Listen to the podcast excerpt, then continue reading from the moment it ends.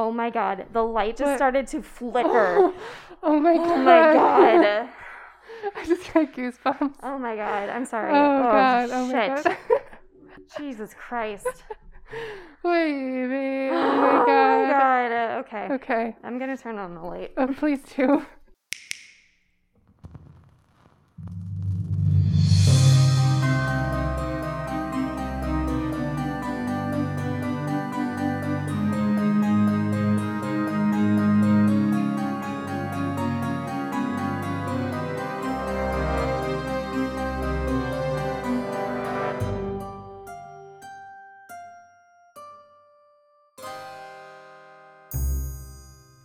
Good morning, good day, and good evening. And good night. Good night. Welcome to the Insomnia Report, episode 27. Yeah, episode 27. I'm Margot. And I'm Elizabeth. We're the two friends and roommates that like to talk about the things They keep us up. at Night. night. if this is your first time listening, welcome. If you have listened before, welcome back. We're so happy to have you. Thanks for listening. We love you. Yes, so much. Too soon? Never. This week we have another true crime episode for you, so if you're into that sort of thing, prepare to be Yes. amazed. I will go ahead and hold the matches and pre lighten the candle. Would you like to tell us about your week? Yes. I have been quarantining in my Mhm. room all week because I have COVID. She tested positive. I did. So Margot tested and I, negative.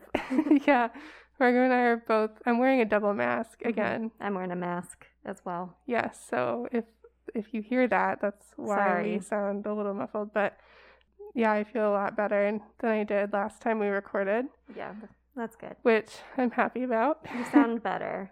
I mean, you, s do like it's muffled, but you don't sound as like yeah, ah, like yeah, like like really sick. yeah.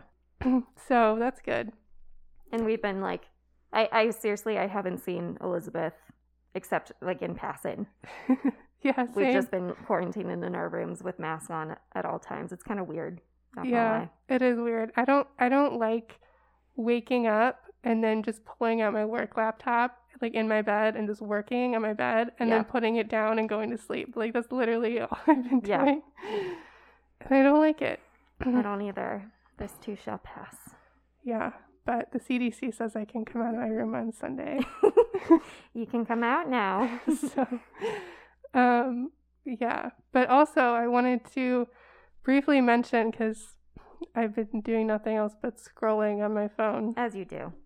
and um, there's been a couple of things in the news um, lately, the including the killing of Daunte Wright, Mm. and I just wanted to acknowledge that, um, as well as the murder of Adam Toledo in Chicago, who was 13 years old 13. by the police. So His arms were up. yeah, it's. I didn't watch the video. I'm not going to, but it's obviously horrible. So, just want to acknowledge those things that that um, that's happening and encourage you to read more. About the things that took place there. And I'll link some resources how you can support the victims' families uh, in our description. Thank you. Yes. What about you? What's kept you up at night? Well, definitely that. Yeah. Um, it just makes me very angry. And then today we had a mini panic because we got a notice from our landlord that if we did not sign our lease renewal, they would put our apartment on the market tomorrow. And on our portfolio app, or what we use to pay our rent or whatever, it says we had to let them know by the end of May. So Elizabeth was like, Margot, did you see the email from Diane? I'm like, um, no. so that that was stressful. Um, yeah. work has been busy. So yeah, that's that's pretty much it. Okay. Let me light the candle. I almost forgot. My face is like sweating. I know we never record during the day. yeah, and it's really sunny in here. Yep. And I'm wearing two masks. I feel like I'm wearing like a winter scarf on my face. It's gonna be interesting when it's summer and we have to record because our AC units. We'll probably have to turn them off. Oh yeah, we haven't recorded in the summer before. No, Ah, so weird. and we're staying. We're staying put. We are. Central air and in unit will have to wait.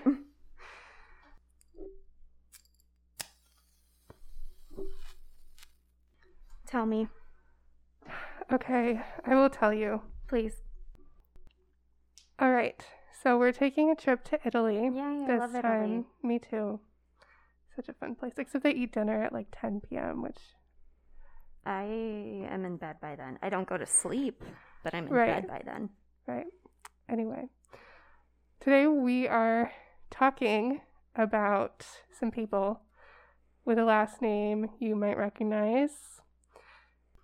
Maurizio Gucci and Patrizia Reggiani met at a swanky Milan fashion party when they were both young, in their 20s, and they married not too long after, in 1972, when they were both around 24. Gucci, Maurizio Gucci, had been struck by Reggiani's looks, reportedly saying to a friend, Who is that beautiful girl dressed in red who looks like Elizabeth Taylor? The lady in red. Yes, it was Patrizia. Maurizio Gucci, as you can probably tell by his name, came from a prestigious family line. Hmm. His father, Rodolfo Gucci, was one of six children of, get this, Guccio Gucci, Guccio Gucci.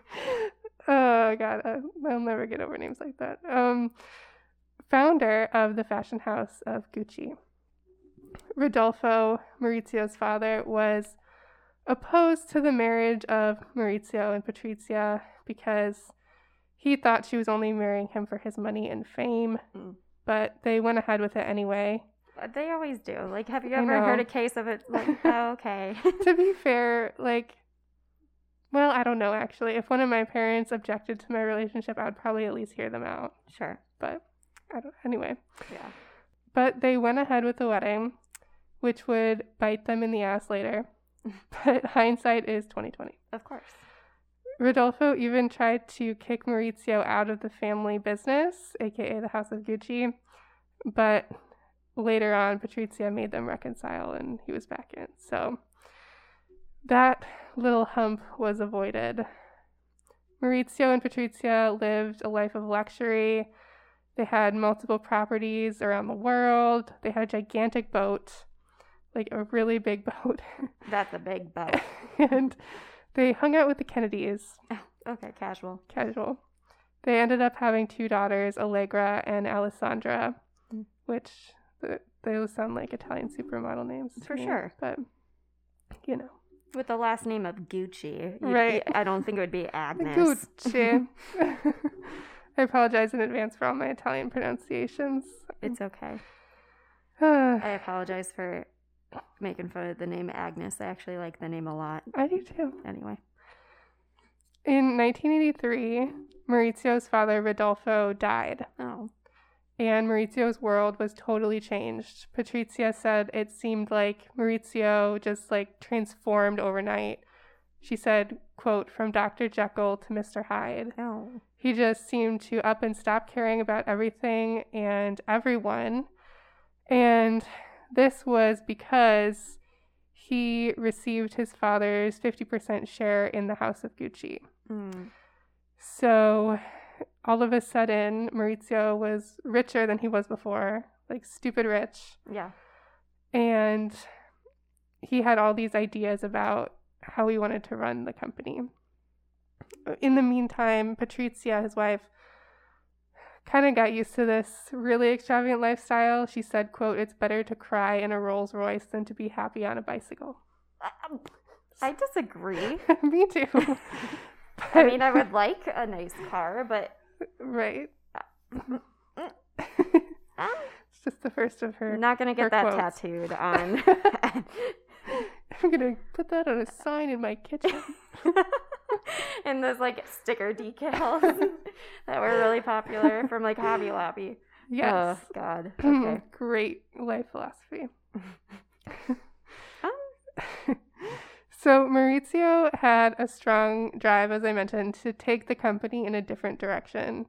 He wanted a new concept, a new design team, but this would only work if he was the sole leader of the company. I don't like where this is going. At the time, his uncle Aldo Gucci was the company president and controlled most of what was going on with the company.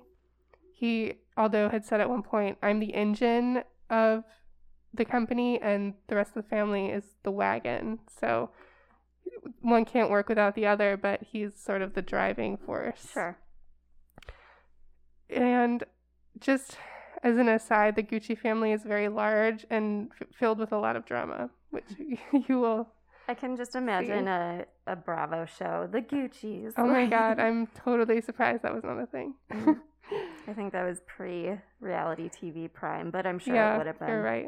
They, if if this was happening today, they would totally have a show. Right, like who are the Kardashians? It's all about the Gucci's. Right. There you go. And Italy's more glamorous anyway. Right.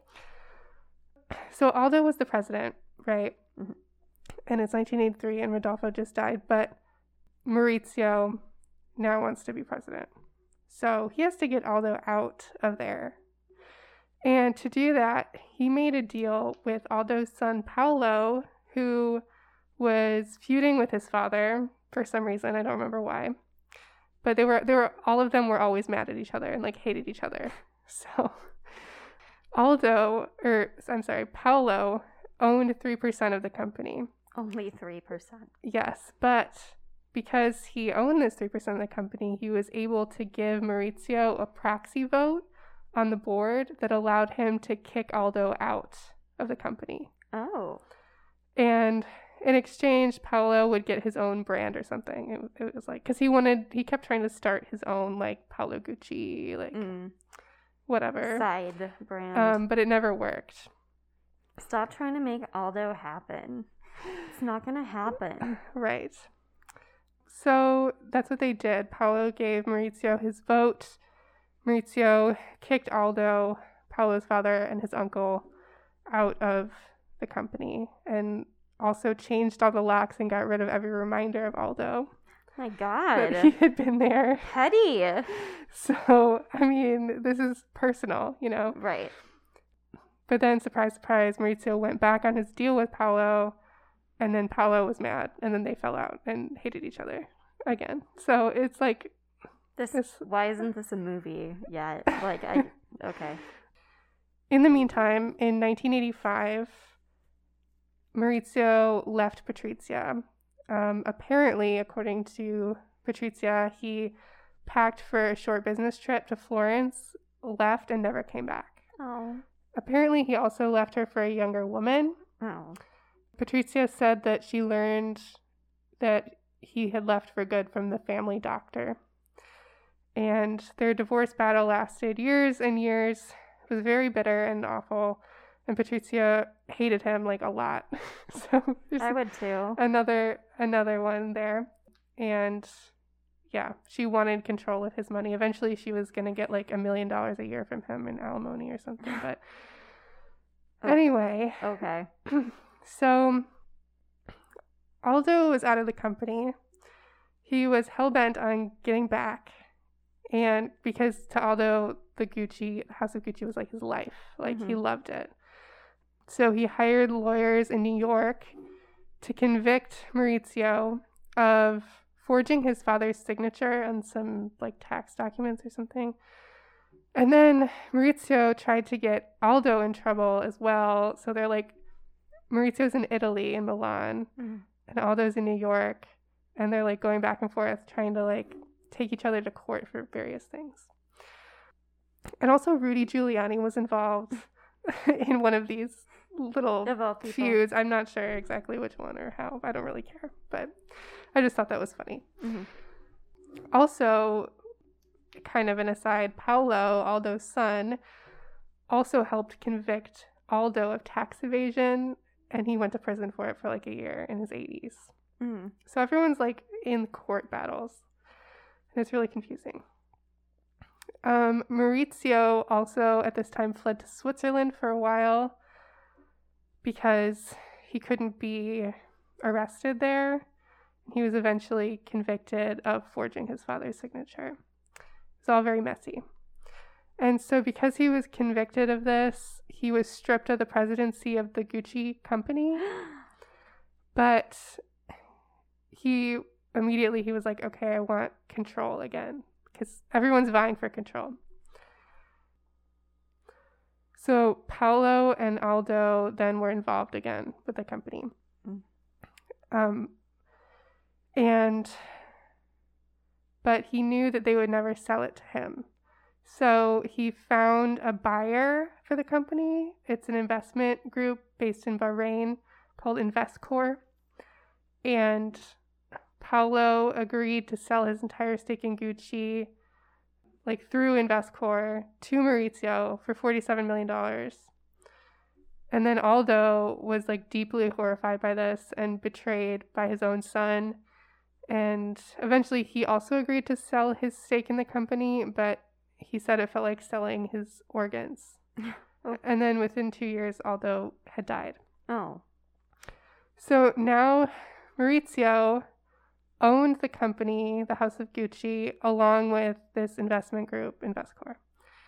And finally, he could implement his um, like dreams for the company. He wanted to make Gucci more exclusive, cut down on their franchise deals, and make fewer products. So they actually went from 20,000 different products to 4,000 products. Mm. And then they also hired a new chief designer whose name is Tom Ford.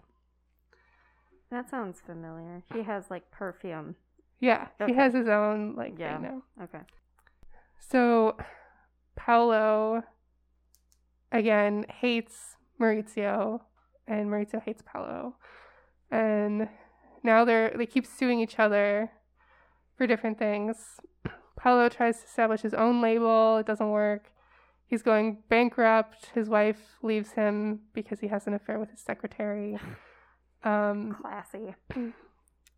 and eventually he died of hepatitis. Oh no. But in England, he was living on this estate in England and he was totally broke and like had really was exhibiting really erratic behavior. He like shot his daughter's horse. Like just just this is this has nothing to do with the story really, but it's just like really strange. So yeah, just shot daughter's horse. I don't know. The horse's name was Beatrice. Oh, It was it was a good horse. Um pour one out for Bia. yeah, I know. Rest in peace. But Nay. so Paolo died in October 1995. Oh. Uh rewind a couple of years, okay. 1993. Gucci is losing money really fast and people are blaming Maurizio and his like extravagant spending and all this stuff. Sure. So he knew he couldn't do anything to like save the company. Mm. So Investcorp bought out the rest of the company from him, and Maurizio walked away with 170 million dollars. So he, it's a pretty good deal, I think. Yeah. However, this means that Gucci was no longer owned by the Gucci family. Mm. So the fam- the whole family was out.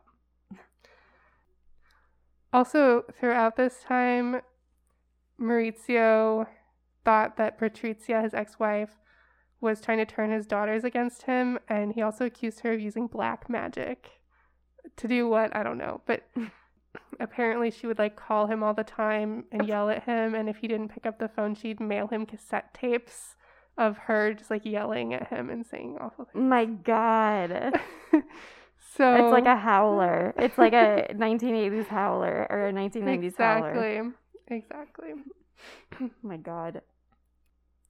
When Maurizio sold his remaining stake in the company, this is also when his ex-wife Patrizia got about a million dollars a year from Mm. him for Mhm. for divorce. But Patrizia was just like so upset. I mean, obviously she hated her ex-husband like a lot. And one of the reasons was because she felt that he kind of let down the business Sure. and she was very invested in the Gucci company and the Gucci name and everything. In an interview at the time, she said, quote, he recently told me Do you know why our marriage failed? Because you fancy yourself the president and there's only one president. Oh. She said, I was angry with Maurizio about many, many things at that time, but above all this, losing the family business, it was stupid. It was a failure. I was filled with rage, but there was nothing I could do. He shouldn't have done that to me. In one of the tapes that she mailed him, she said, You reached the extreme limit of making yourself despised by your daughters who no longer want to see you to forget the trauma. You are a deformed outgrowth. You're a painful appendix that all of us want to forget. For you, hell is yet to come. Oh my god. Yeah, it's uh, Pretty intense. pretty intense. Okay. so here's where it perhaps peaks. On March 27th, 1995, Maurizio Gucci was walking to his office in Milan at about 8:30 in the morning and he arrived in the building carrying some magazines. He said good morning to the doorman Giuseppe Onorato. And then a hand appeared from the side. Was it the black magic? um, not quite, Okay. but it was it was holding a gun, Oh. Okay. and it shot Maurizio Gucci three times in the back as he went up the stairs, and a fourth time in his head. Oh my gosh. And then the hand lifted up again, saw the doorman, like had seen all this, and shot him twice. No. The doorman said he thought, What a shame. This is how I die. He was shot twice in the arm. Did he die? No, Okay. he did not. So, obviously, this is like huge, like a huge deal. Yeah. You know, people were saying, you know, this is Milan, you know, like not Naples. We don't have the mafia running around everywhere. Not in my neighborhood. I mean, not that I know anything about um, the mafia or Italy, but No. Anyway, so people were baffled, and the lead investigator at the time he said he was sure this was a crime of passion, sure.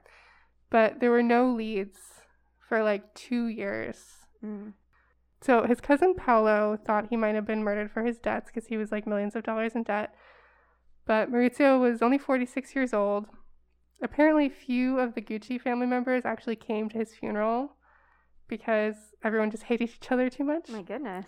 I know, right? It's like, yeah. But his ex wife Patrizia came, and his daughters came, of course. But some people noticed Patrizia was acting a little bit odd. And in a TV interview at that time, she said, quote, Some people die in their bed. Some people die on the street. Some people have the privilege to be killed. Oh my god. this woman is just full of these quotes. And it's like, oh my God. Rich people are weird. I know. Then one day, someone calls the chief of police in Milan two years later and says he had information about a murder and asked to meet the chief of police in this like seedy part of Milan. And the chief of police was like, "Why? Like, what? What do you want? Like, what? What information do you have? Just tell me." Mm. And he said, "I know about the Gucci murder." So apparently, this guy who called said he was staying at this like sketchy hotel in Milan where he overheard the porter bragging about being a member of the group that was hired to kill Maurizio. oh. So the police infiltrated the hotel and pretended to be this like killer for hire. Mm. And apparently, the group of men who had said they'd been hired to kill Maurizio said that they were hired by Patrizia, his ex wife. But at the time, they said she hadn't paid them very much, and so they were looking for someone else that they could hire to scare her into paying them like more money Oh. for what they had done. So the police pretended to be interested in this gig. Sure. Um, and eventually they got some recorded conversations discussing payments, and they were able to arrest everyone involved. In February 1997, the police came to arrest Patrizia, and she came out in like decked out in furs and like jewels and like rings and everything. Like, oh, I'm sorry you had to see me in this state. like, Yeah, like, oh, here I am. Hmm. Here they are to take me away. Like that's very Moira. Ro- like, oh my god, you're right. Very Moira Rose. So after Patrizia Reggiani was arrested, the media named her Vedova Nera, the Black Widow. oh, So Patrizia had a best friend named Pina Auriemma, hmm and Patrizia claimed that Pina was the one who arranged the crime and that Pina was blackmailing her, was blackmailing Patrizia because she had arranged everything and carried this out without Patrizia's knowledge, but was saying now, well, you probably, like, this benefits you anyway, and you wanted this anyway, so you better pay me for doing this thing for you oh, that you never wanted. So that's what Patrizia said happened. okay. And people also painted Pina, her friend, as like the one, like a witch who got her interested in the occult. oh, okay. I don't know, like she that denied one that. yeah, exactly. She denied it, but like that was the story around her. Mm. However, Patrizia wrote in her diary 10 days before Maurizio was killed, quote, there is no crime that cannot be bought. Her and her little bicycle. Right. and on the day of the murder, she wrote one word in her diary paradisos, which is Greek for paradise. Oh, And she said that she just heard that word and wrote it down because she wanted to name her next villa that. And she, she just needed to record it because she loved the word so much. okay. I mean, I could, I could see that because I sometimes Yeah. just like write random quotes. You I know? can see like, that too, but like the coincidence is just A little, su- a little a sus. little sus. Mhm. Yeah. I don't know. I, that's why I don't have a diary. Not saying I would ever do anything, but anyway. Right.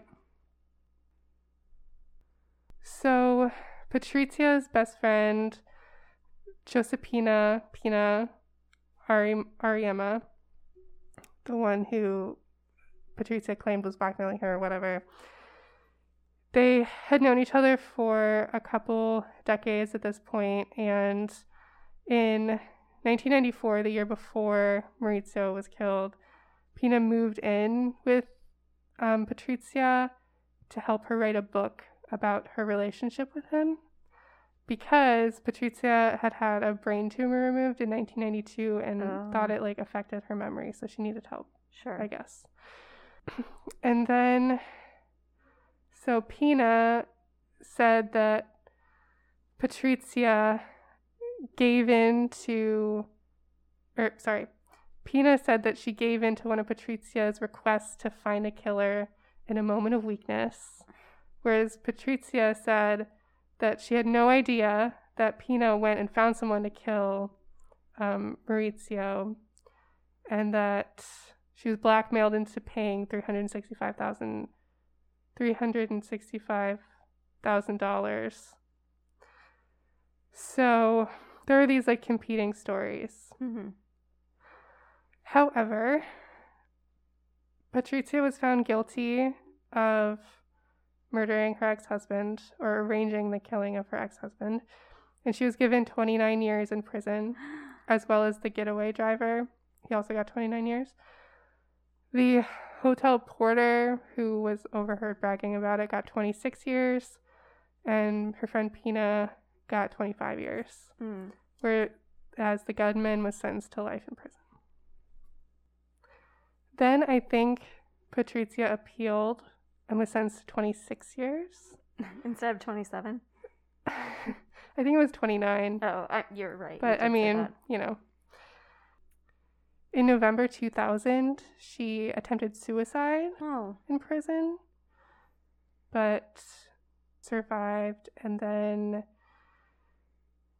she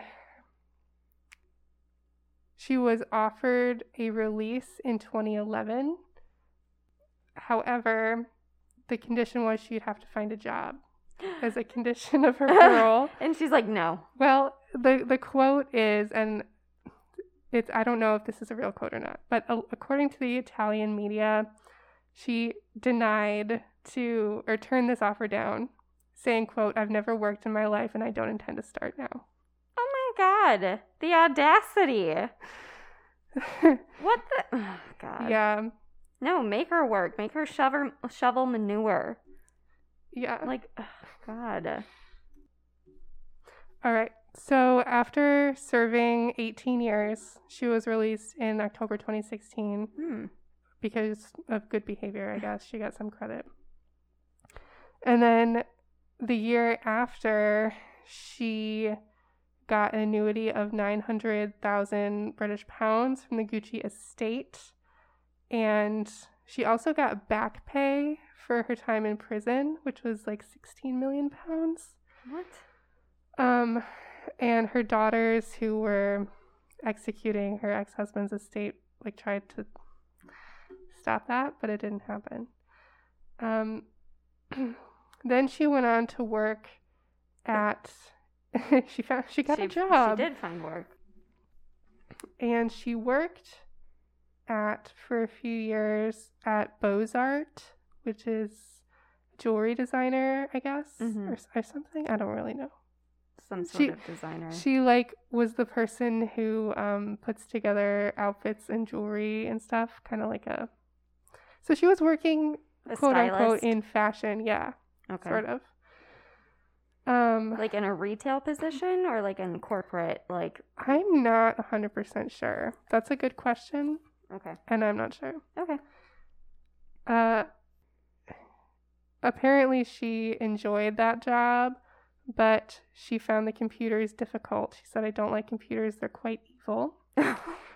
Um, and, ap- and they also had to remove her computer from their internal network after she permanently deleted Bozart's entire photo archive. I hate her. so I can't. she, you know, she, yeah, that was Oops. that was Patrizia. As far as I know now, the article I read was a couple years old, so this could be wrong. But as far as I know now, she lives with her mother in an apartment in Italy. Her daughters have cut her off financially and she never sees them. And she still owes money to the porter who was shot, um, or the doorman who was shot Mm. when her husband was shot. He he like sued for all this money and like thousands of dollars and he he never got it. And I think she also owes money to Maurizio's uh, girlfriend for some reason. But Mm. I don't, she just owes people money, Right. I guess. And also apparently one of the like theories is about why she did what she did at that point is because um like Maurizio had this younger girlfriend and they were going to get married and she Mm. like couldn't handle the idea of someone else being like Mrs. Gucci. Anyway, so Good lord. um it's funny you mentioned the movies because they're currently making a movie Oh. starring Adam Driver and Lady Gaga. Okay. Um, Lady Gaga plays Patrizia, Oh my God. and Adam Driver plays uh, Maurizio. I'm excited. However, Oh. the family is really upset Oh. with the casting decisions, Why? and they also claim that they're just trying to make money off of their family drama. Of which, course like, they are. which, like, yeah, Because it's Hollywood gold. Um, like, what are you talking about? like it's unfortunate, obviously, that like Maurizio died, right. and that people were hurt. Like that's awful. Yes. But I mean, it's it's very dramatic, you know. Yeah. Patrizia, okay, Patrizia Gucci, not Patrizia who was arrested, but Patrizia Gucci, who is Aldo Gucci's granddaughter, Okay. Who is also named Patrizia. She's upset about it. She said, um, so Al Pacino is playing Aldo, her Mm, grandfather. Okay. She said, quote, My grandfather was a very handsome man like all the Gucci's and very tall, blue eyes, and very elegant. He's being played by Al Pacino, who's not very tall already, and this photo shows him as a fat, short, with sideburns, really ugly, shameful, because he doesn't resemble him at all. My gosh. So they're they're a family of like just straight talking Italians. I mean, Yeah. you know, My goodness. yeah. So yeah, that's it basically. Goodness gracious. Anyway, that Cool. is the crimes of the House of Gucci. Good lord, that's that's uh there's a lot there. It, it is. It's a lot. I hate working. Oh my god, I can't. I want to punch her in the face. oh, you hate working? Oh, I'm sorry. Oh my god, you murdered someone and you want a million dollars. Oh god. Okay. I know, right? Woe is me. I, I also read this this actually this is like pretty awful. Someone was interviewing her and talking to her about her time in prison and she had a pet ferret Okay. that she took care of while in prison, but another inmate accidentally sat on it and killed it. Oh no. And then she was like, I don't want to talk about this anymore. and I was like, oh no, like Your poor little ferret. the ferret. Yeah. Justice for the ferret and justice for Beatrice. I know. That's Good lord. and Maurizio. Well, Yeah. he got justice, yeah, I guess. I guess. Oh god. Anyway, All right. tell me tell me something.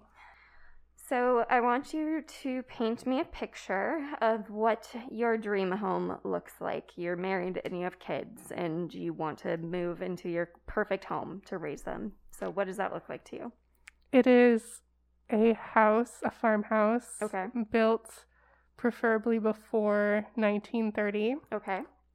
on about five acres of land with prairie restoration as part of it. I have very specific ideas No, I, about I this. love it. and a very large garden and maybe some goats and little chickens.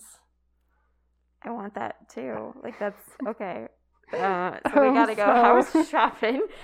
Cool. When our lease is up this time, we can, yeah. yeah, we can do that. we'll be more prepared, I guess, for a down payment.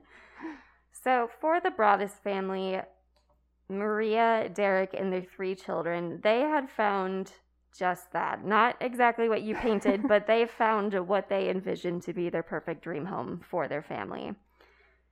This home was located in Westfield, New Jersey, and was located on 657 Boulevard. It's in a great area. It has tree lined streets, great schools.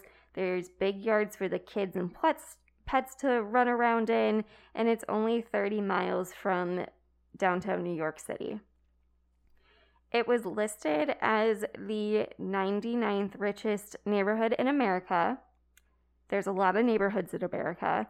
And in 2018, it was noted to be the 30th safest town in America.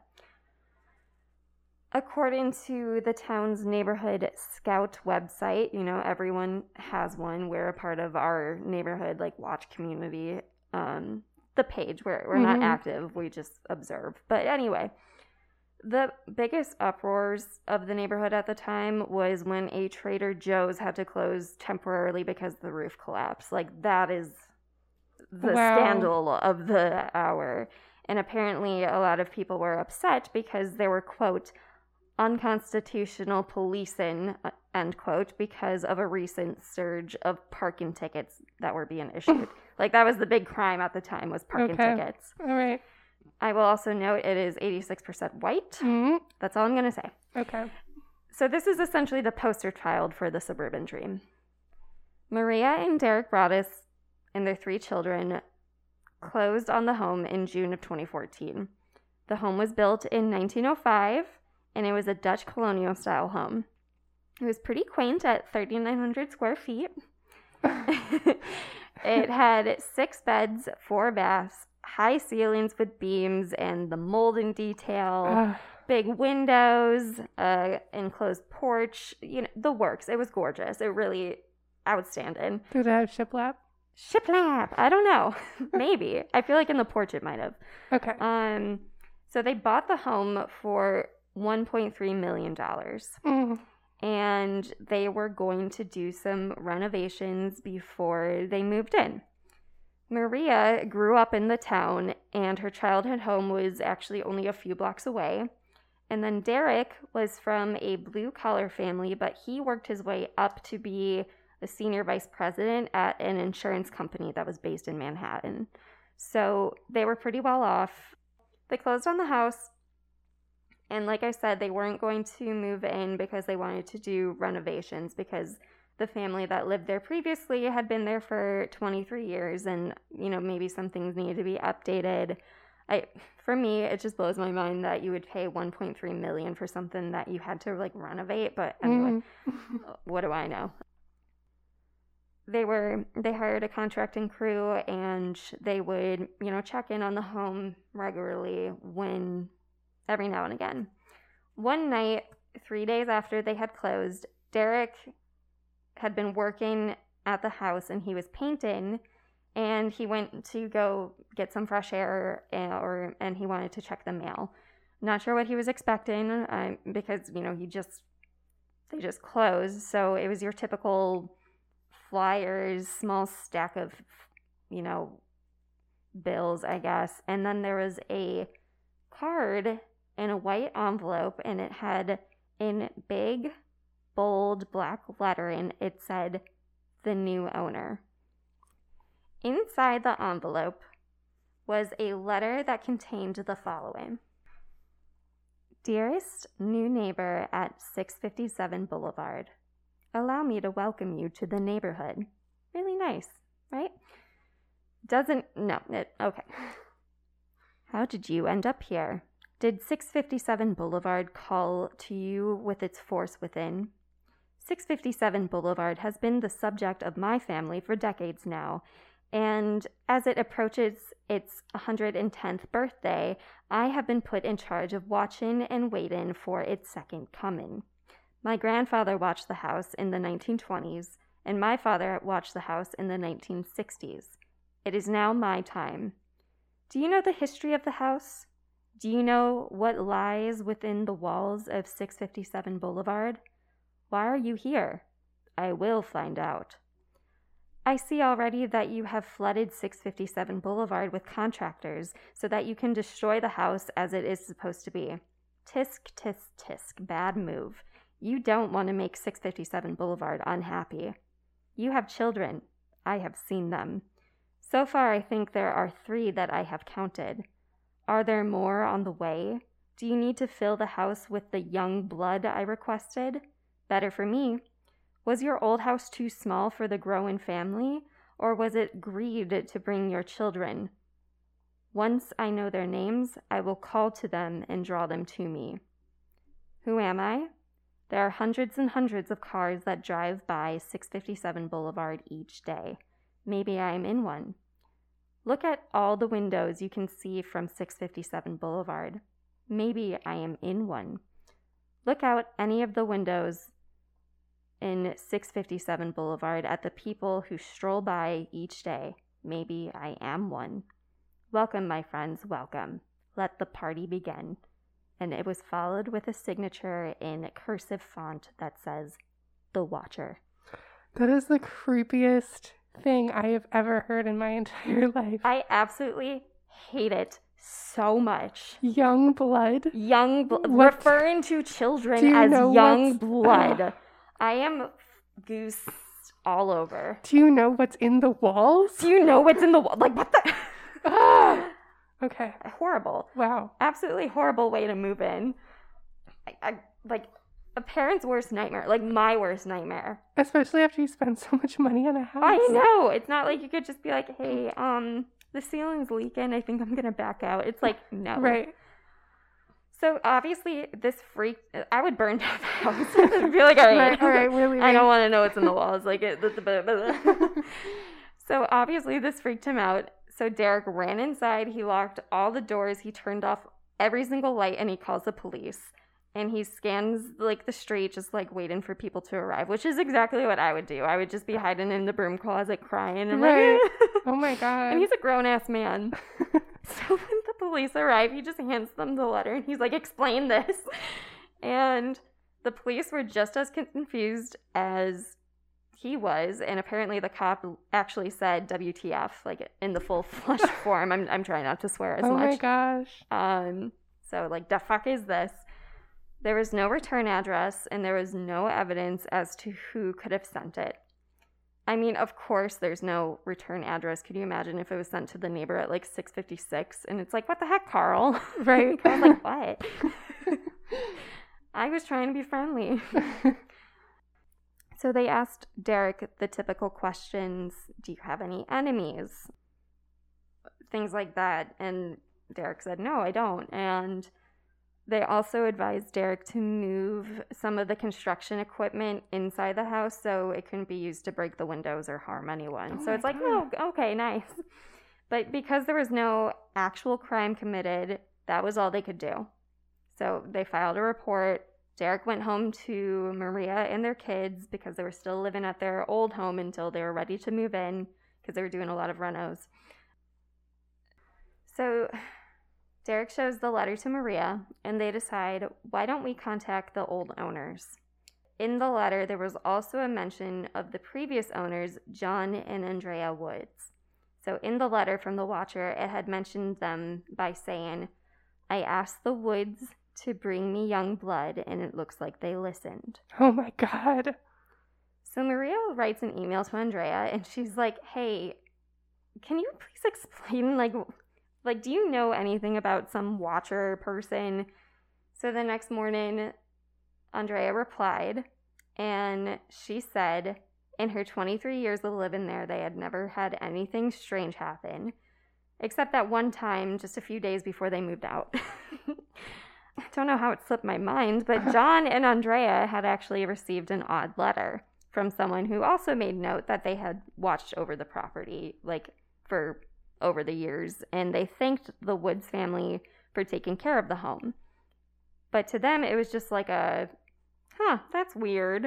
Uh-huh. And, and they threw it out because it wasn't really threatening, and they just yeah. thought maybe a neighbor was saying, like, okay, bye. Right. So they threw it out. But John and Andrea said they would go with the family to the police station. So that day they went and all of them spoke with Detective Leonard Lugo. And he says, All right, that's weird. And he told Maria, No matter what you do, do not show this letter or tell anyone about this letter, especially your neighbors, because at this point everyone is a suspect. So, over the course of several days, Derek and Maria are obviously on high alert. Derek cancels his work trip to make sure he is at home with his family. And then, when the kids are playing out in the yard, Maria yells at them when they get too close to being out of sight or close to the property line. One contractor who was working on a renovation said that he had got into the house in the morning and a sign that the, they had put in their yard had been ripped out. And I assume that this is a like sign with an, the advertisement of the con- contracting crew. Mm-hmm. Uh, but regardless, it's pretty ominous. And I will note that it was a heavy duty, like wood sign. It wasn't just a flimsy, like Mm-hmm. graduation or, Yeah. like proud union home, you know, like- Right. like, one of those paper ones. At this point, like, get a security camera That's or a ring or something. You have, if you can buy a 1.3 million dollar home, you can get a ring light. I like Right. a doorbell. okay, but anyway, for Maria and Derek, what should have been an exciting time was incredibly stressful, and every sound that they heard made them jump. Every person walking by or every car that drove along the street, they would stare at with caution or suspicion. Reasonably so. That's terrifying. Some neighbors start to introduce themselves when they're working on the home or when they're visiting, and which I think anyone under normal circumstances would be like, oh, like that's nice, but I can't imagine. I can imagine that the Broaddus family probably came off weird because they're Mhm. like, who is this person? Why are they like? Right. Uh, so probably a weird first impression instead of like, hey neighbor. I was like, what do you want? Right. There was one couple in particular who lived on the block that had asked to see the renovations they were doing, which Derek showed them. And again, I don't think it's like that weird because I'm curious and I think it's like, oh, like what are you doing to your home? Like, Mhm. are you doing a new kitchen or like what? Right. But like Derek still did because he didn't want to be rude. Mm-hmm. But what really tripped Derek up was when the couple was leaving, the woman said it'll be nice to have some young blood in the neighborhood, which was referred to in the letter. Right. So when Derek heard this, he froze and he looked at them open mouthed because it's what are the odds of that? Yeah. So, I mean, I'm speculating maybe it's just like a term that is Right. common in the area Right. because every group like has their own lingo. Maybe that was a Mhm. neighborhood thing. For example, I like at my work, a common phrase people use is "I just wanted to bubble this up" when Mhm. we talk about following up on something. And I never use that phrase until everyone at work used that phrase. So now I say it on like every call. I'm like, yeah, I just wanted to bubble up this conversation from last Mhm. week.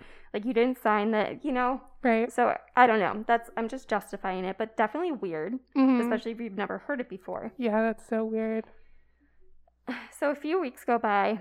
Maria stops by the home to see some paint samples and she gets the mail. Oh no. Lo and behold, in the stack of what have you, there is a white envelope. No. And on the front, in that same bold script, it says Mr. and Mrs. Broaddus.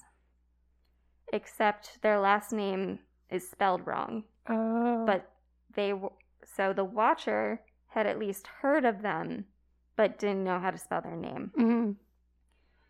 so they're thinking okay could the watcher be someone they met? Was the watcher close enough to hear like the contractors addressing them?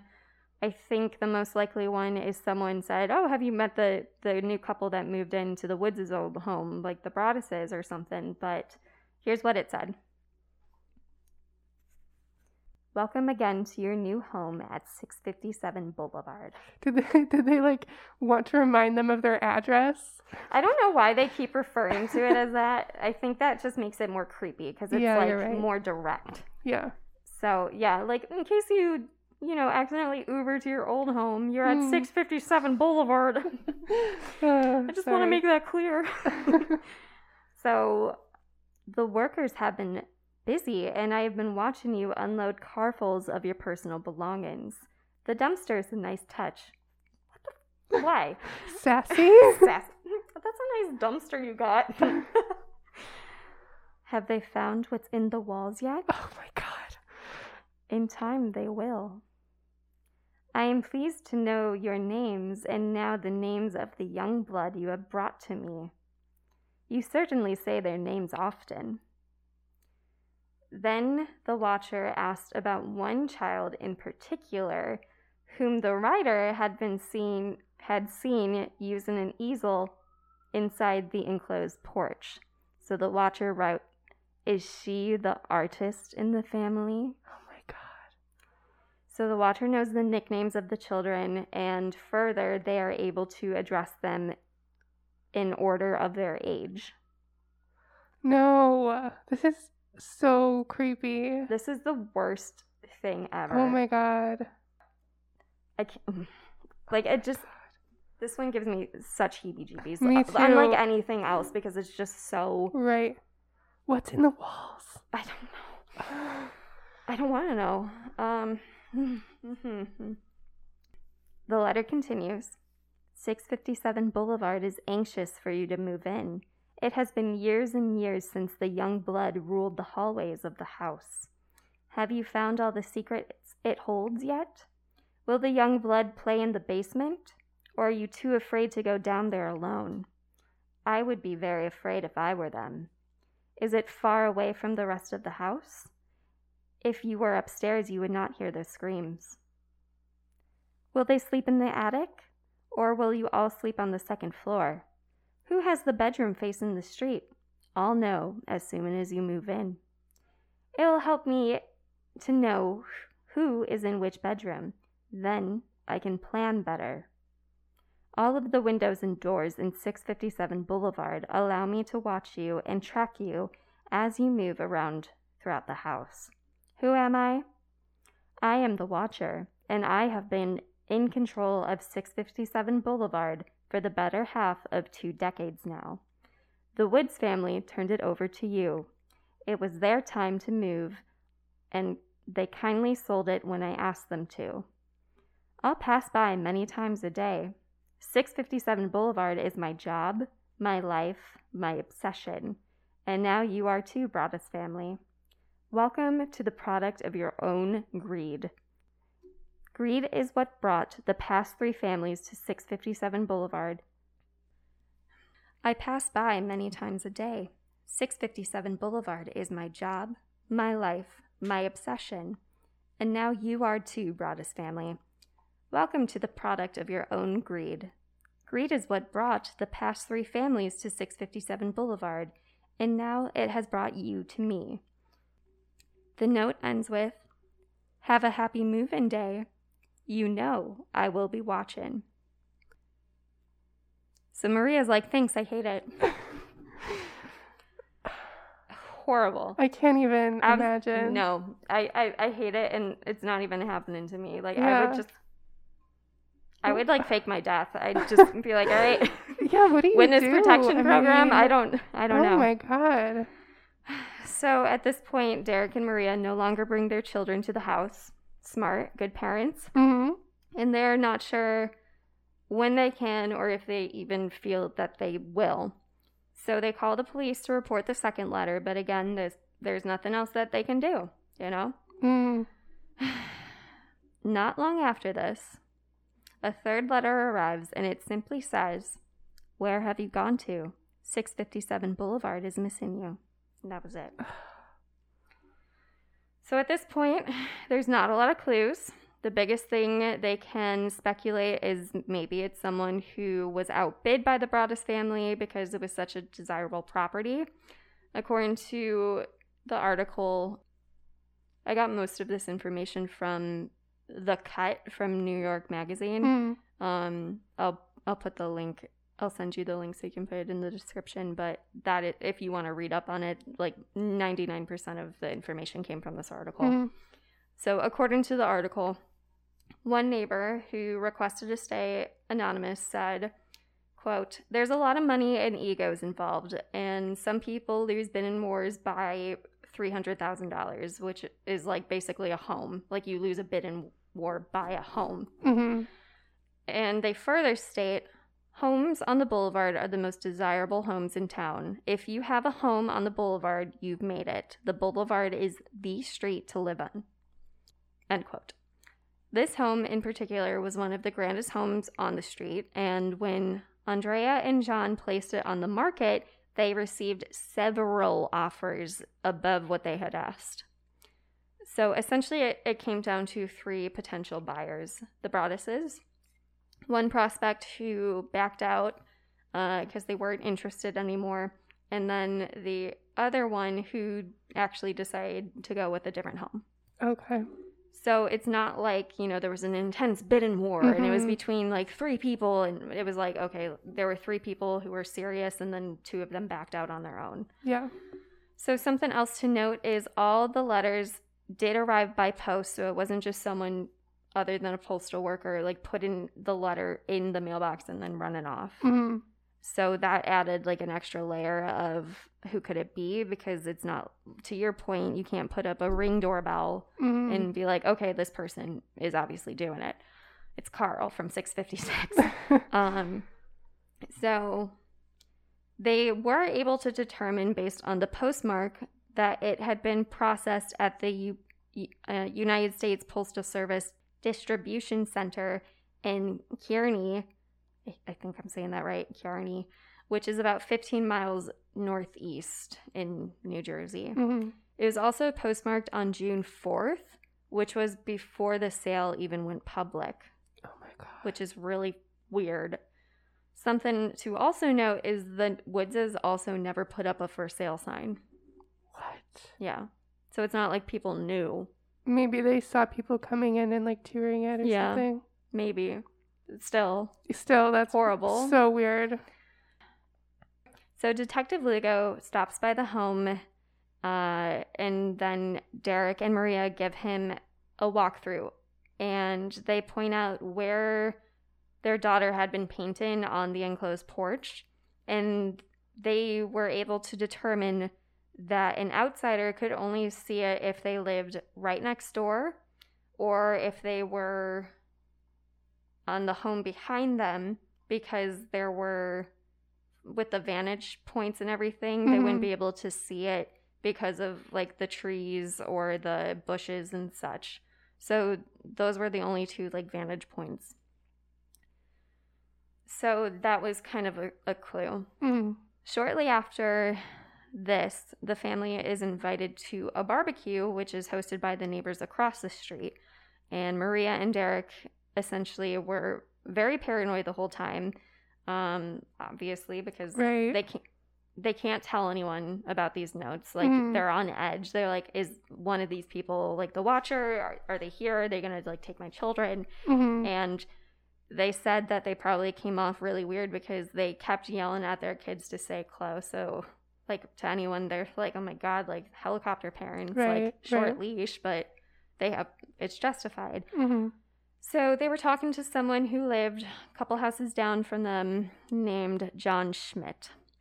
Still not telling anyone about the letters as they had been instructed, but Schmidt tells Derek about the family that lives next door to the Broaddus family, and they're called the Langfords. And apparently, they are the outcasts in the community. Ooh. So, Peggy was the mother, and she was in her 90s, and several of her children lived with her, and they were all adults and uh, at least all in their 60s.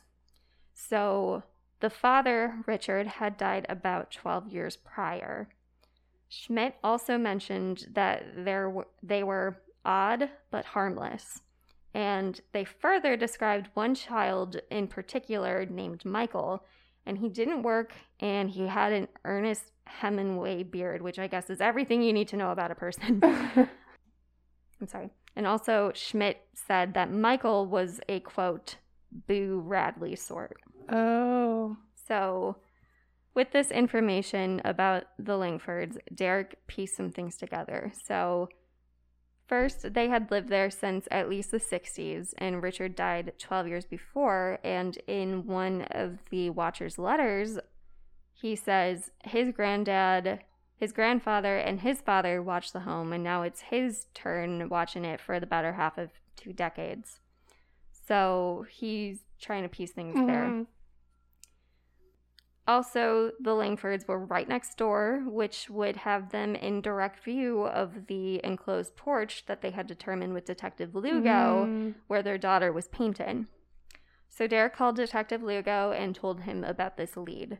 So Lugo said he knew all about the Langfords. He knew that they were like kind of the weird sorts.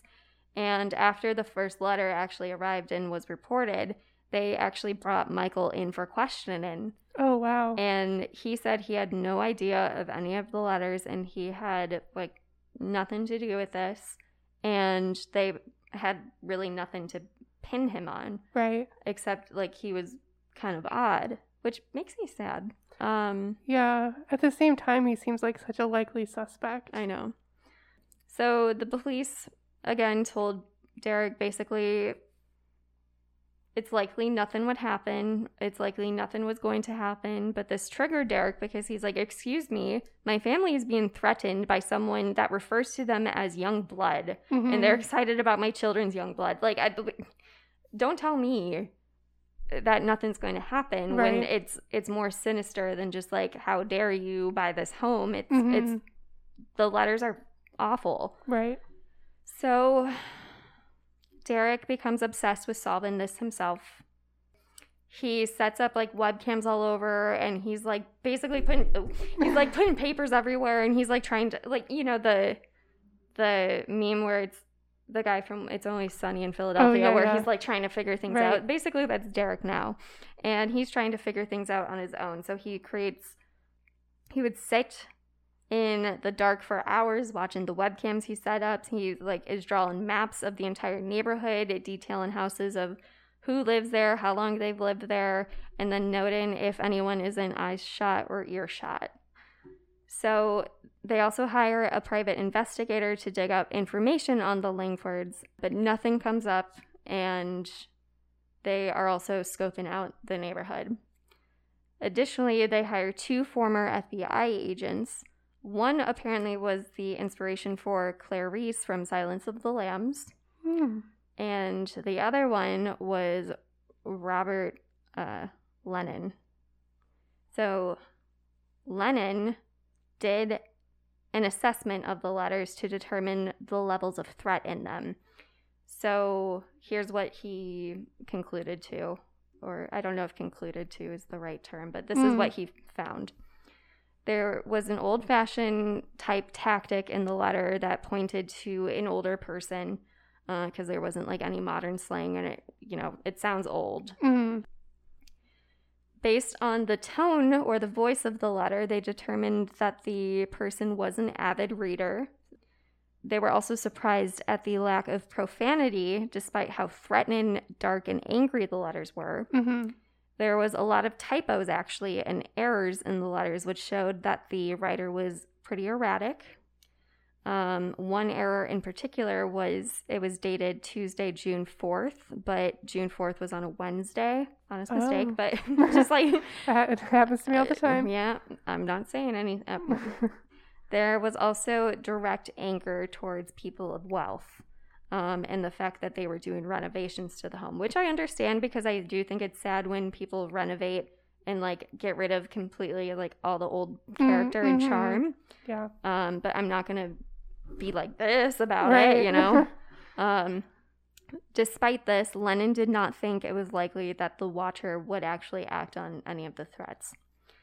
And they believed it was someone who was jealous that they would never be able to afford a home like this. Hmm. Um, I mean, boo hoo, there are a lot of homes I can't afford, but you don't see me acting Right. like a sociopath. But anyway, I'm not sending threatening anonymous letters to people. oh, God, carrying on. Ugh. Um, however, there was not lot. There wasn't much more to go off of, so they were still focusing on the Langfords because Derek was like, "This is our guy. Like, there's no Mhm. way they're they're really weird." You know, like Yeah. he was just on his gut. Like, this is these are our Mhm. people. So, the Broadduses actually get consent or approval from the police that they're going to try testing something out. So they write a letter to the Langfords letting them know that they were actually going to tear down the home, Mm. thinking that this would, you know, trigger someone in the family that is obsessed with the home. So if it is in fact Michael, he would be like so shook up about it and then like another letter would arrive. hmm Um, but nothing happens. They they get no response, and the reaction is just like, "Oh, cool, okay, like Wow. do what you want." Like, okay. So Maybe they knew that they were trying to trap them. maybe I'm not sure. Um, but nothing came from that. So Detective Lugo brings Michael in for a second round of interviews, and still like there's nothing on him. And Abby uh, Langford Abby, Michael's sister, starts to accuse them of harassing their family. And Derek and Maria hire a lawyer named Lee Levitt to meet with the family and their attorney. So the Langfords and the Broadduses and their lawyers all meet up. Mm. And Levitt, the Broaddus's lawyer, shows the Langford family and their lawyer all the letters as well as diagrams of the home and how they have like the perfect vantage point for the porch. And apparently, this conversation got really intense, which I'm sure it's a very awkward conversation Right. to have if you're being accused of this. Yeah. And everyone of the Langfords obviously were like, you need to leave Michael alone. He had nothing to do with this. Like, he was not capable of doing this, which I like. I'm kind of siding with the Langfords because Mm. I, I don't think it's fair that they are being targeted just because they don't fit the norm of the community. Yeah. No, So that totally irritates fair. me. Yeah. Um, and plus, like, they have like interviewed Michael several times. Like, nothing has changed hmm and they're basically accusing them when they're like no like we're just minding our own business Yeah. um Right. i understand why it seems suspicious Mhm. um so keep in mind michael's uh, officials spoke with michael after the first letter was sent and prior to the second one so it was also believed by investigators that it would be really like ballsy and stupid for michael to send additional ones after that when they were basically like hey like Right. you're a high suspect or hmm um, however, someone could argue that whoever's writing these letters are obviously not thinking right. Right. So, I don't know. Other things that they dug up on the family was Michael was actually diagnosed with schizophrenia when he was a younger man. Mm.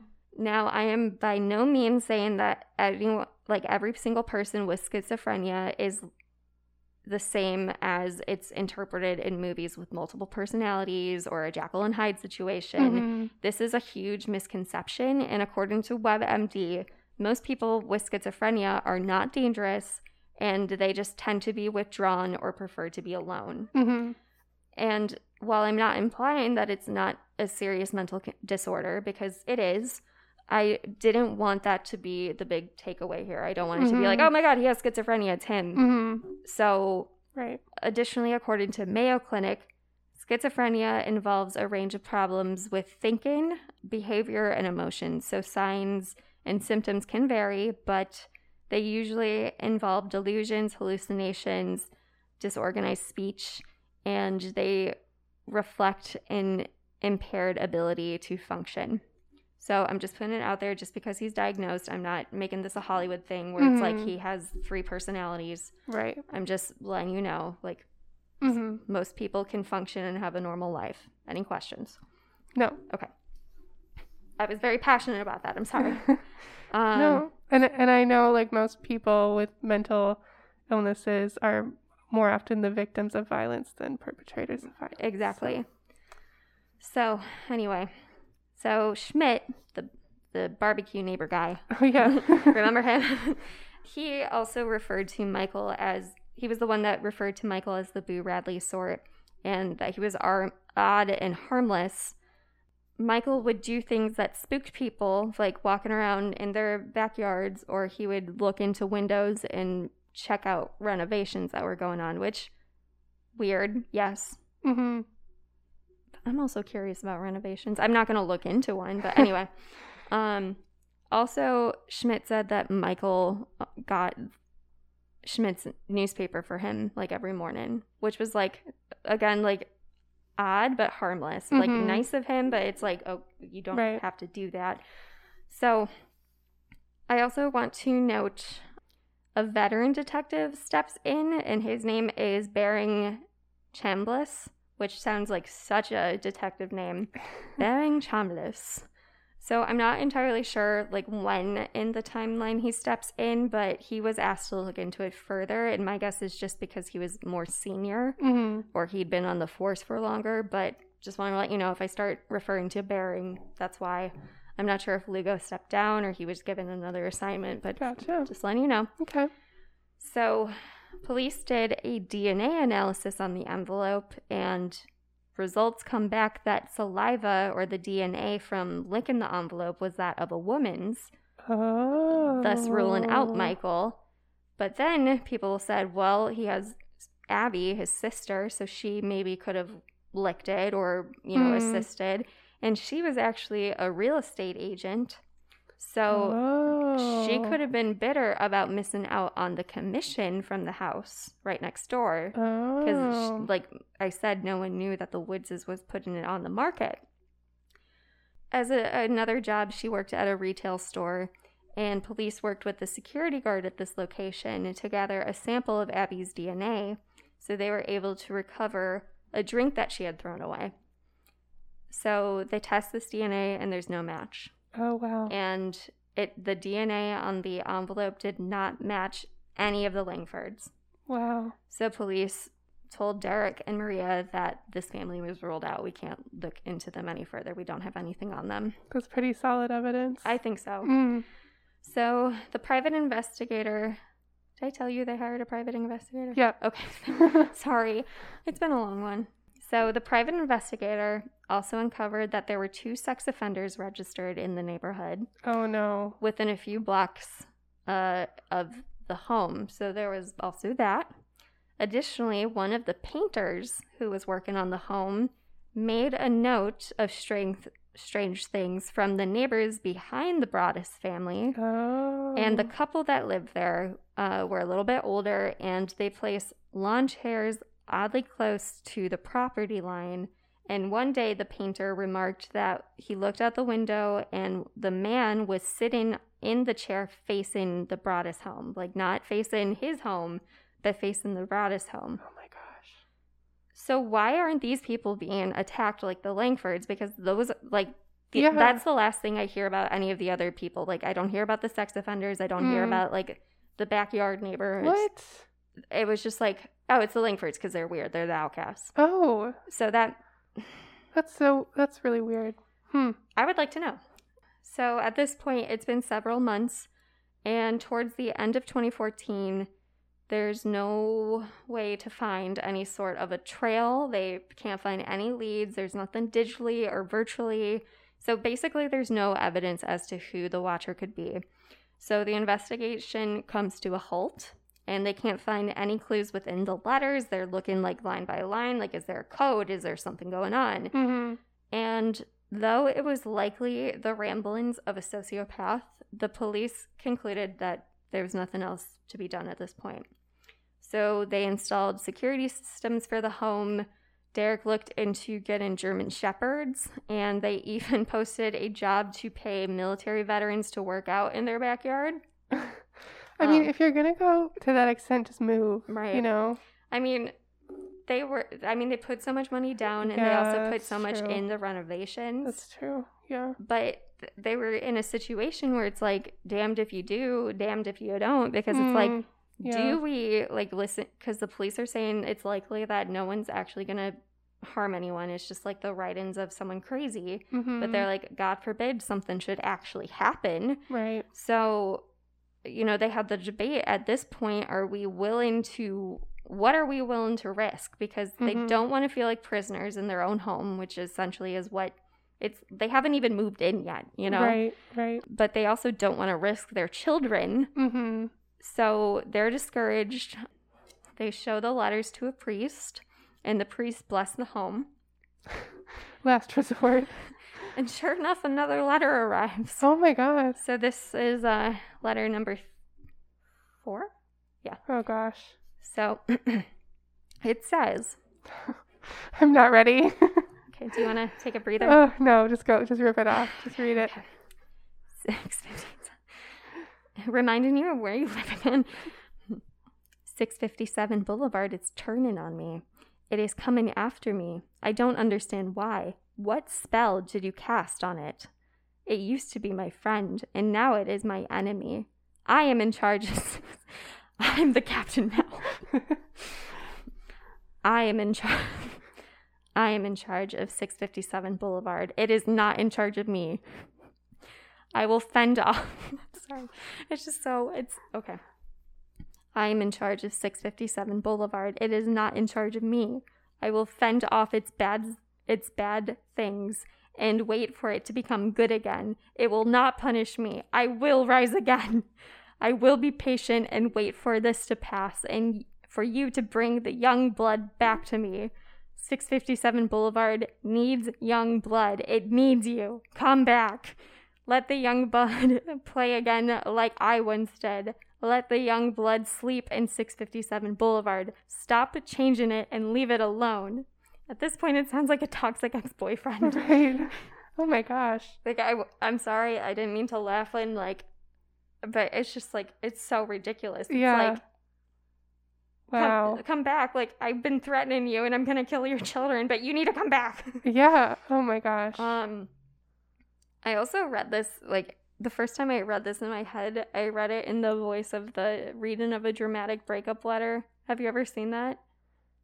I hate you. I've always hated you, and you make me hold your hands for stupid reasons.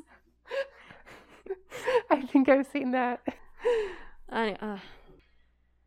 So Derek and Maria, at this point, had sold their own home, old home, or the one that were, they were currently living in, because they had anticipated on moving in, and nobody wants to pay two mortgages.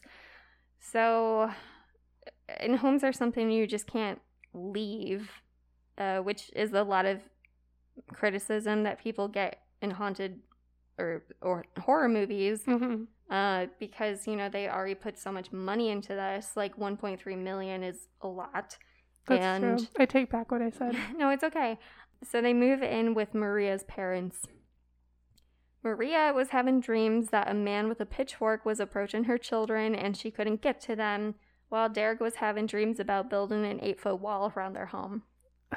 Um, Healthy. right. So Maria starts to go to therapy. Good for you. Everyone should go to therapy. But Maria goes to therapy, and apparently, when the therapist asked, How are you? she broke down into tears. Oh gosh. That's so sad. Oh. And she was diagnosed with PTSD. Derek was also diagnosed with depression, and both of them had developed paranoia. And can you blame them? No. So, six months after the first letter arrived, they decided to put the home on the market and they rose the price of it because of all the renovations they had put in. Right. So naturally, rumors start to come around as to why it like went up on the market or why the price went up. And you know, it's only been six months and they never moved in.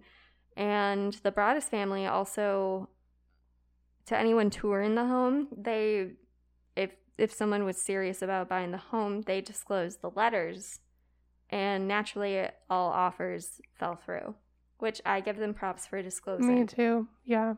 There is criticism on how thorough of a job the police did because all this time, Derek and Maria were still trying to keep the letters secret, and some neighbors were like, Why is this the first time I'm hearing about a potential stalker in the neighborhood?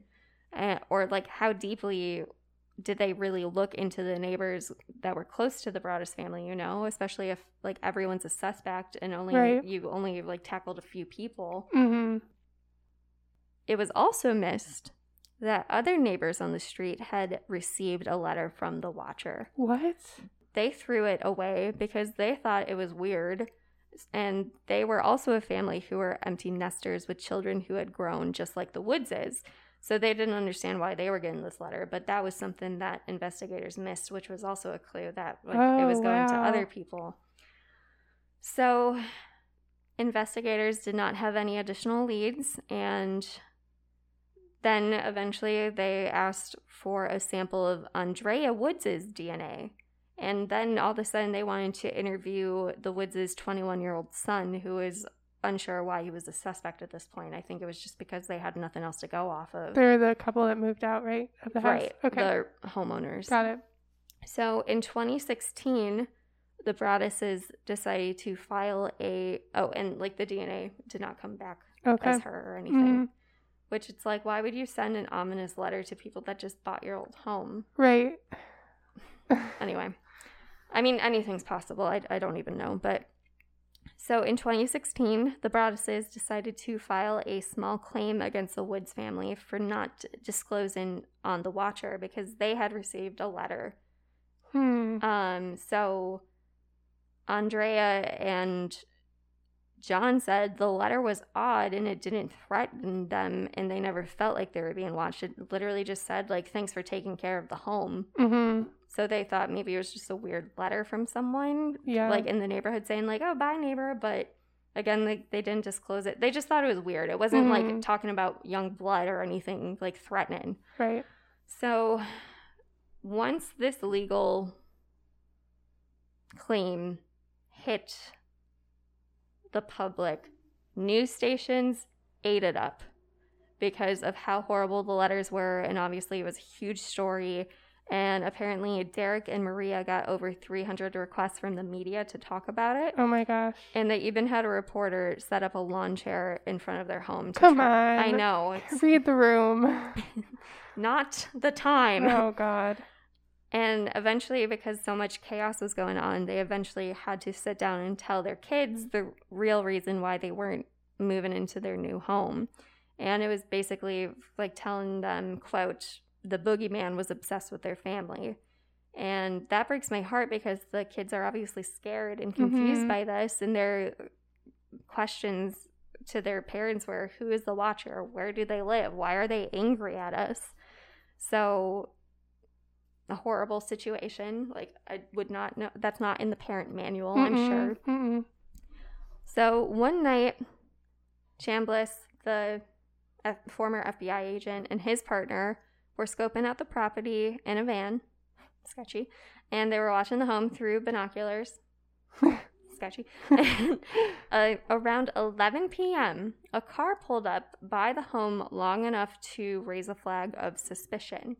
And they traced the car to belong to a woman who lived in a town nearby, and her boyfriend owned a home on the street. Oh. So they talked to the girlfriend, and she claimed that her boyfriend liked dark video games. It, video games do not cause violence, but anyway. Mm-hmm. And there was one in particular that he played where he played as a specific character called the Watcher. Oh. And he actually wasn't living on the boulevard at the time, uh, but Chambliss said that the man agreed to be interviewed.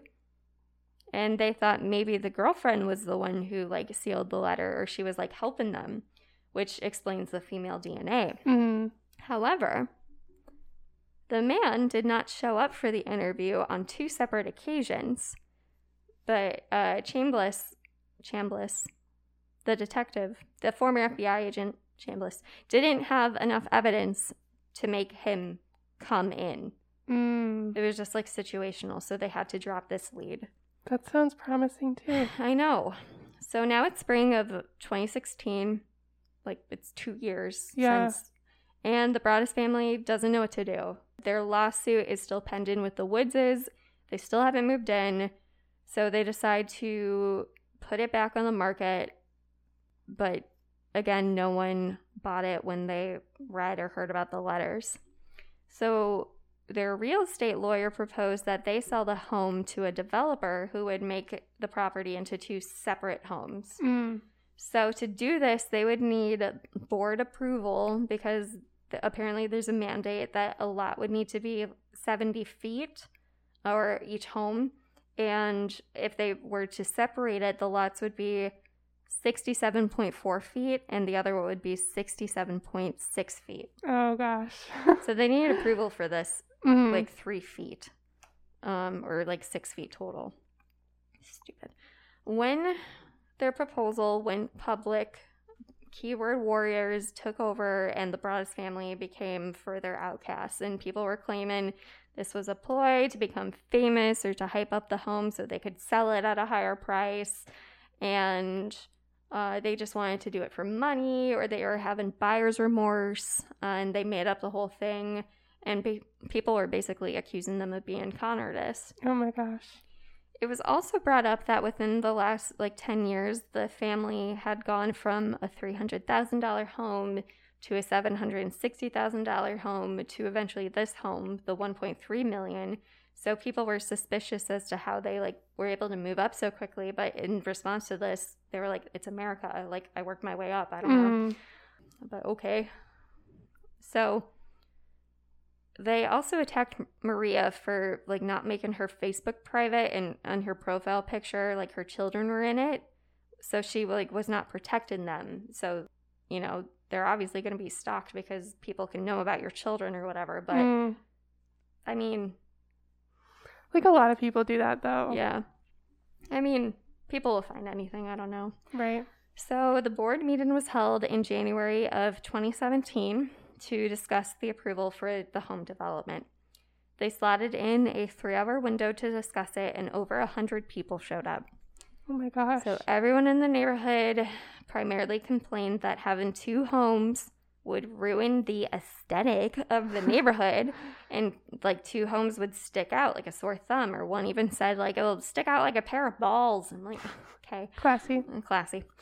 So the Broadduses and their lawyer argued that A, there are other homes that have made changes like in the neighborhood, and B, the purpose of this was to make them feel safe and to be able to like move on from this.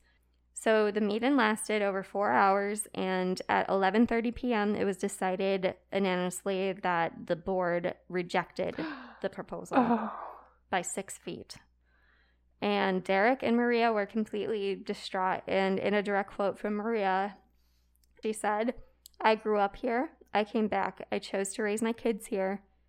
You all know what we've been through. You had the ability, two and a half years into a nightmare, to make it a little better. And you decided that this house is more important than we are. And this is how it feels. Mm. Right. Shortly after the meeting, however, they did find a family who would rent the property, and it was a family with grown children and two dogs. And the father of the family said he wasn't afraid of the watcher. However, there was a clause in the lease that stated if a letter from the watcher arrived, they would be able to terminate the agreement, no questions asked, Okay, good. which I think is great. I think that's fair. Yeah. Unfortunately for the Broaddus family, the rent would not cover the mortgage, but at least helped a little bit with the blow. Yeah. Sure enough, a letter did arrive. And Derek was at the home to do maintenance. I guess he was like the landlord now. And he was taking care of a squirrel issue, like a, squir- Okay. a squirrel quarrel, if you will. oh no. and like the renter like taps him on the shoulder and he's like, um, and he hands him the letter. Oh no. Here's what it says. Oh god. violent winds and bitter cold. To the vile and spiteful Derek and his wench of a wife, Maria. God. Wench. Jeez. the. I have ah, never. You wonder who the watcher is? Turn around, idiots. Maybe you even spoke to me, one of the so called neighbors who has no idea who the watcher could be. Or maybe you do know and you're too scared to tell anyone. Good move. I walked by the news trucks when they took over my neighborhood and mocked me. I watched as you watched from the dark house in attempt to find me. Telescopes and binoculars are wonderful inventions. 657 Boulevard survived your attempts to assault and stood strong with its army of supporters barricading its gates. My soldiers of the boulevard followed my orders to a T. They carried out their mission and they saved the soul of 657 Boulevard with my orders. All hail the Watcher! Maybe a car accident. Maybe a fire. Maybe something as simple as a mild illness that never seems to go away, but makes you feel sick day after day after day after day. Maybe the mysterious death of a pet. Loved ones suddenly die. Planes and cars and bicycles crash. Bones break. Oh my god. That's like the most directly threatening letter I think that he sent or they sent. Yeah. Holy moly. Uh, Horrible. that is horrible. horrible, horrendous. And it makes me feel like this neighborhood's a cult because he's like, people like prevented the home from being ruined or whatever. Right. Like, my soldiers, like, dude, oh my god. I I know. Bones break. Oh God. Pets suddenly dying. Don't you dare! Don't you dare Oh touch a little hair on the little. Ha- oh my! Oh god. I I can't. So the renter was not a fan of this. Really? Can I frame it? No. but he actually said that they would stay as long as like cameras were installed. okay. Eventually, other neighbors started to get ominous letters.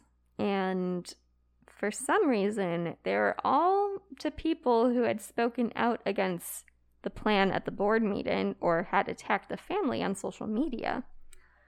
They had no idea who sent them, but one neighbor said, quote, I wish we could go back to the time of tar and feathers, end quote. And another one said that the note was strangely poetic. It turns out for these series of letters that had gone to neighbors, it was Derek who sent them out. Derek, no. Not what you do. You burn them if you need a vent. He said he's not proud of it, but he was at his breaking point. Like the whole neighborhood was turning on him, like the whole town was. And he regrets it, but he says, like, all the other letters are legit, but I did send the ones to the other people because I guess he, like, didn't know what to do. Not a good move, No. but, like, apparently no one knew that it was him Oh. Okay. uh, until like he interviewed on this because the interviewer was like did you send the letters and he like paused and he was like yeah oh. Dude. um so no other letters from the watcher have been sent out to either the Broaddus family or the renters so this has gone cold and their lawsuit against the woods family was dismissed Okay, good. That's a sham. That's like a uh, like a dumb lawsuit. Yeah. I think. hmm So in March of 2019, the house went on the market and it was sold for 959,000 in July. So they sold it for a loss. Netflix actually won the rights to the story and will be making a limited series about it, which I think will be about seven one hour long episodes. Wow. So you can look forward to that in the next like year or two. And they outbid five other studios, and I guess Netflix paid seven figures for it. So to be determined when that will be released. But Wow. um, Oh as, my gosh. as to theories, you know, a lot of it was that the Broaddus family did this and it was a ploy to get media attention or to like hype up this home so they could eventually sell it for more money or they had buyer's remorse. And I will say, like, when I first read this, I kind of thought, like, okay, maybe it's like I, I hear situations where people like hype up like oh this house is haunted to bring Mhm. attention to it but Mhm. they the fact that the like letters came to the old family and it came before like it was publicly known that the house was being sold and they had psychological trauma from this Right. Right. that is a big effort and Yeah.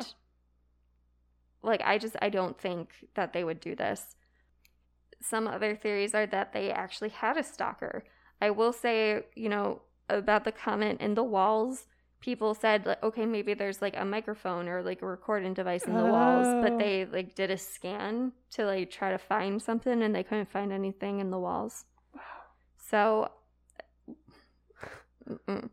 So another theory was there was a legit stalker. Some people even went as far to think that it was actually a demonic entity writing these letters. So that's cute. okay.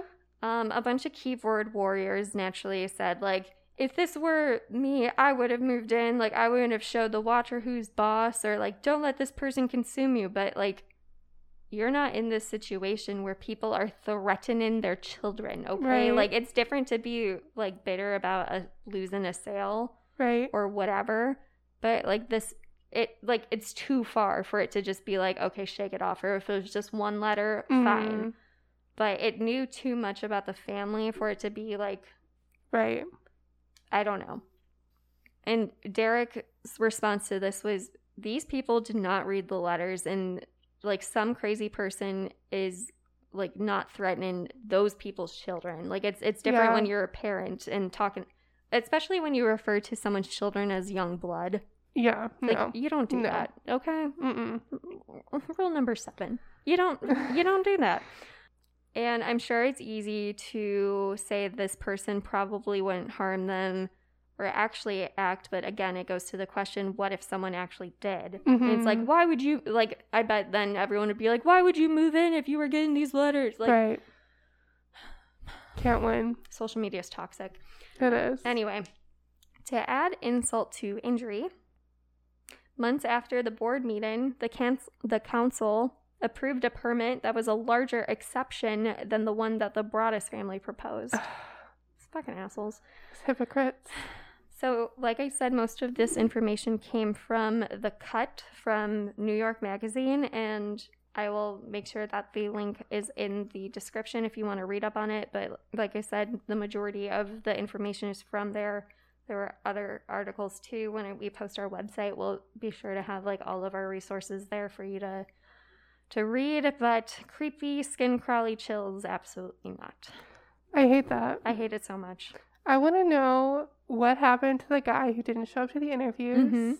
And what about their creepy backyard neighbors? And what about the sex offenders? Yeah. Like, why was all the focus on, you know, the outcast? Like, that part makes me so Mm. mad it, because it's like this community that's like perfect and white and whatever. And it's like, Mhm. oh, well, these people are weird, so it must be them. Like, that makes me very mad. Yeah. Oh my gosh. So, super creepy. Um, yeah, but holy, no. Oh holy cow. That one, Deeply disturbing. I think that's like honestly one of the scarier ones that we've covered because it's Yeah. just so bizarre and terrifying. It's seriously my worst nightmare. Me too. Mm-mm. It's it's like I used to like that movie. When a stranger calls. Yes. No, stop! I can't. God, Or, like, know. Have you ever uh, seen the movie The Strangers?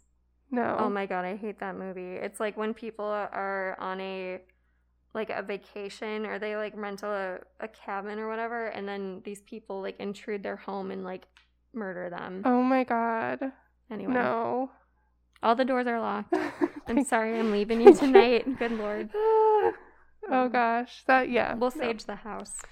Anyway, what It's do you okay. what do you think? What's your theory?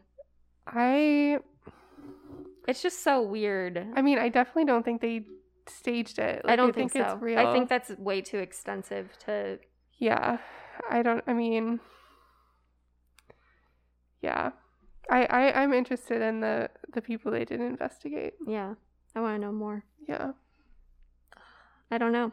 I don't know. Maybe we'll never know, but and I don't know if like the family that moved in now like had anything. I couldn't find anything Mm. else. So I think probably when the Netflix show airs, there will Yeah. probably be more. But Mhm. I think that's coming either this year or early 2022. There was a movie in like 2016 inspired by this called like The Watcher, but it was like a lot more dramatic of Mm. it. I, I think I got like a 5 out of 10 on IMDb, so Oh, I'm not going to recommend that one. But when's it coming out? Summer of 2021. Okay. Oh, that's when filming's going to start. Oh, okay. So it'll be a while still. Okay, well, anyway. Spooky. Spooky ooky. I hate it. Super spooky. Yeah all right, well, don't be a creepy neighbor. Be a nice neighbor. Be a good person. Either don't talk to them or, like, don't send letters that are Uh. really creepy and ominous. Like, I, I shouldn't have to say that, but Mm. anyway, this is a really long one. I'm so sorry, but It's okay. thank you all so much for listening. Uh, we really appreciate it. If you would like, you can join us again next week for a wild card episode. Would you like to tell them where to find us? You can follow us on social media on Facebook, Instagram, and Twitter. And you can submit your own listener report at theinsomniareport at gmail.com or suggest topics for us to cover or just say hi. Yeah, be, we're friendly, we swear. No letters from the Watcher, please, though. Please, God. It will go in the bin. It Please, will, no. It will not be read. Oh, Oh, jeez. God. okay. Okay. We would also love to give credit to the artists that have helped us, as always. Our music is composed by Colin Whitlish, and music production is by Justin Toom. And our cover art is by Erica Chase. I'm Margot. And I'm Elizabeth. Thank you so much for listening. Stay happy and healthy, stay spooky and sleepy, Yes. stay safe. Stay safe out there. Get your vaccine. Yes, be alert. Yes. Um, Constant vigilance. I don't know how to end it. Like, that was so creepy. I'm, oh, God. This was a good one. Um, This is going to keep me up. I'm sorry. It's okay.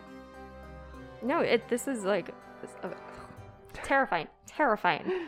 Uh, Full body goosebumps. Okay. Anyway, good night. good night.